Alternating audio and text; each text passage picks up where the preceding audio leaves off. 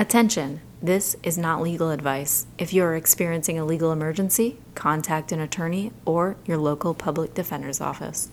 The views expressed by our guests do not necessarily reflect the views of Gin and Justice.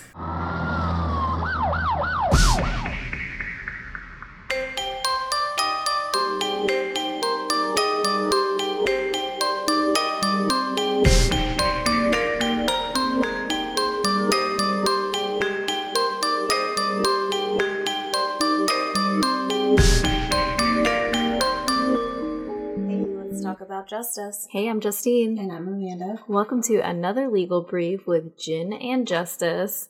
And guys, we know that a majority of you listen on Apple Podcasts or iTunes. Please go on there and leave us a review. Please. it helps us kind of get our stories out there more. It helps us appear on any of like the Apple charts or anything like that. And so we would super appreciate if you would go and leave us a review. We know the most of you are Apple users. If you have not done so, go and leave us a review. Let us know how we're doing. And then also, if you do that, screenshot it and email it to Amanda at ginandjusticepodcast.com and we will send you some free Gin and Justice merch. So I don't know why you guys aren't leaving reviews. uh, but anyways, uh, we do want to thank you for tuning in every week. Make sure you follow us on all the socials. We are on Twitter, Instagram, Facebook, TikTok, All of them. all of them. You'll have to ignore the last TikTok that we posted. We were drunk. Well, I was. I was sober. but it was fun. Halloween's the best. Yes. Best holiday ever. It's been a while since we brought you criminal justice reform news, and so we have a bunch that we want to bring you today. I'm going to do the highlights from the 2021 legislative session. So, shout out to Ohio and Washington. They both passed laws requiring police to record interrogations, which is kind of crazy that that wasn't a thing before. Delaware also passed a similar law that's currently waiting for their governor's signature to go into effect. Come on, Governor. Maryland passed a statute making police disciplinary records publicly available. Illinois banned the use of police deception during interrogations of children under the age of 18. Oh which yeah, is we did talk also about that one. crazy. Yeah, we did talk about that one a little bit. I think they're the only state who's done so so far, Mhm. although other states are starting to look at that. Oregon is becoming the second state to make it illegal for police to lie about evidence, falsely promise leniency, and or used deception in any way to interrogate youths. Yeah, so guys, listen. When officers tell you to be honest and that they will uh, offer leniency, They're they lying. literally have no control over that. It is all up to the state attorney. And from what I have seen, I have clients who have given full confessions and cooperated and gave up cell phone passwords And fucked. and yeah, and then, you know, the officers were saying, you know, we're going to let the state attorney know you're lenient. And yeah, and then they weren't. And so then my clients were not. But the police said, but the police said, Yeah. they lie. Yeah, so ask for a lawyer. Don't answer their questions. Yeah, just don't even talk to them. yeah. anyway. New Mexico eliminated qualified immunity. So, thank you, New Mexico. Virginia passed a law making closed criminal investigatory files publicly available. New Hampshire improved their existing post conviction DNA testing law, including strengthening access to an attorney to help them secure DNA testing after being convicted. Meanwhile, in Florida, Attorney General Ashley Moody is trying to prevent any type of DNA testing for somebody who's been incarcerated longer than 40 years. Two people on death row. Yeah. Why wouldn't we test that DNA Yeah. before we kill people over it? Right. Ashley Moody. Yeah. Mm. West Virginia passed a law earlier this year creating a statutory mechanism for people who were convicted based on flawed or outdated science and forensics. That's good. Montana, Maryland, Idaho, and Rhode Island took major steps in the direction of passing compensation laws for the wrongfully convicted, which is so awesome because Yeah. no amount of money is going to give you the time that was taken from you back. Right. Right. You should get paid. Yeah. Not every state has that, hmm which is crazy. Montana and Maryland actually are working to increase their compensation. Minnesota, Oregon, and Connecticut all adopted important measures to prevent prosecutorial misconduct. That's good. Minnesota also passed a law to track and regulate the use of jail informant. Oregon passed a law to improve its discovery framework, expanding the obligation of the district attorney's office to provide exculpatory evidence to those that are accused of crimes. Also, Connecticut made significant improvements to their system. Maryland just enacted a historical law preventing the misuse of genetic information. Oh, about like the, The databases genealogy. and stuff. Mm-hmm. Oh, So, I was wondering when that was going to start happening. Yeah. Yeah. If you're out here committing crimes, don't let your mom get her DNA tested. saying. but it can be Um, from like really distant relatives too. I know, it's crazy. Yeah, very crazy. And we've talked about this one, but it's the best one of the year. Virginia abolished the death penalty. I know. That's so great. that's all the good news I have. That's awesome. So I have some news from the state of Michigan. They enacted some huge jail reforms, landmark jail reforms. They basically were finding that their incarcerated population of the jails was humongous and a lot of it was nonviolent offenses. And so they enacted quite a few different things. So uh, a lot of the resulting reforms took away driver's license suspensions as penalties unless it's an offense actually related to driving like Mhm. a DUI and they increased the use of citations in lieu of arrest for any nonviolent misdemeanors and they also reduced the use of jail time for many nonviolent offenses That's good. Yes. So um, some of the legislation actually expanded the officer's discretion to use citations for all but the most serious misdemeanors, which I'm assuming is like DUI and domestic Yeah. violence. Also reduces the use of warrants to bring people to court, and instead they'll do like a notice to appear, which we talked about in our arraignment legal brief. If you are not sure what that is, go back and listen to that one. And then it also allows people who have warrants for less than a year for misdemeanors or low level offenses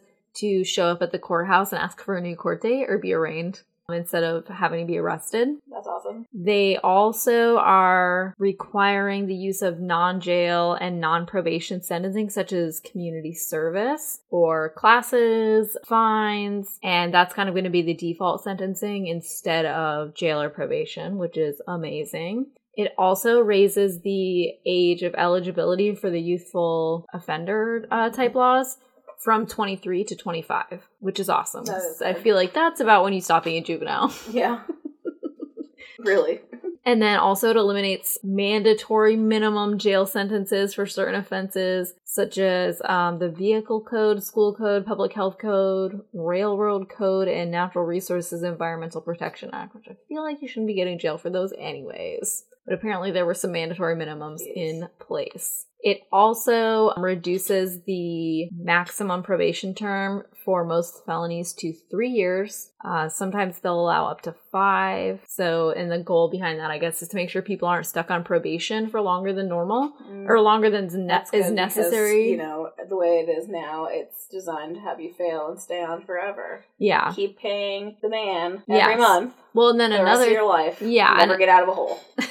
And then another thing that they enacted is to establish criteria to kind of encourage people to finish probation early. So, um, and they can actually get off early instead of being stuck on it. That's really awesome. Yep. And then also limits uh, arresting people for technical violations on probation. So, um, you know, you're not home at a certain time or you have a dirty urine or whatever. So, for our listeners, a probation violation, a technical violation is any violation other than picking up a new law offense. And a new law offense is when you are arrested for a new crime or you're alleged to have committed a new crime. That is also a violation of probation. You're not supposed to be committing crimes while you're on proba- probation. I didn't think you're supposed to be committing crimes. Well, yes. but, you know. So, yeah, so anything besides a new law offense is a technical violation. So they are limiting arresting people on those types of violations of probation. And then also, um, you know, as I kind of mentioned, they eliminated driver's license suspensions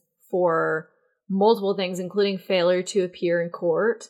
Um, and then other things that are unrelated to driving. And then it also takes some misdemeanor driving offenses and reclassifies them to citations so that it's not a crime. So I'm imagining probably like driving on suspended license Mhm. charges, things of that nature, are going to be civil infractions instead. Nice. So those are all from the state of Michigan. They did that in an effort to reduce their jail population. And I imagine if it starts to work out well, which I'm guessing it will, that maybe other states will start to mirror that. One of my favorite criminal justice reform news that has popped up recently, I wanted to bring it up a couple weeks ago, but we obviously have been focusing on the death penalty, so um, I did not visit it. But California, Senate Bill 37, which was signed into law, ends mandatory minimums for non-violent drug crimes. Yay! Yeah, so and it start it starts to take effect on January 1st, 2022.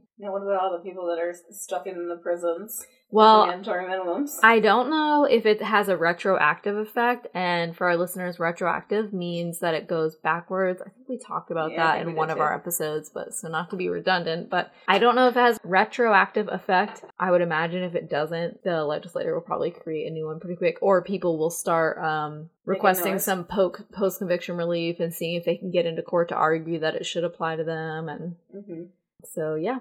And so it actually was a huge push as a result of a huge push from FAMM. So Love families FAMM. against mandatory minimums. So yeah. So that's really awesome. That's my criminal justice news. so yeah, it's been it's been a week. hmm It's been a month. Yeah, it's definitely been it's definitely been a month.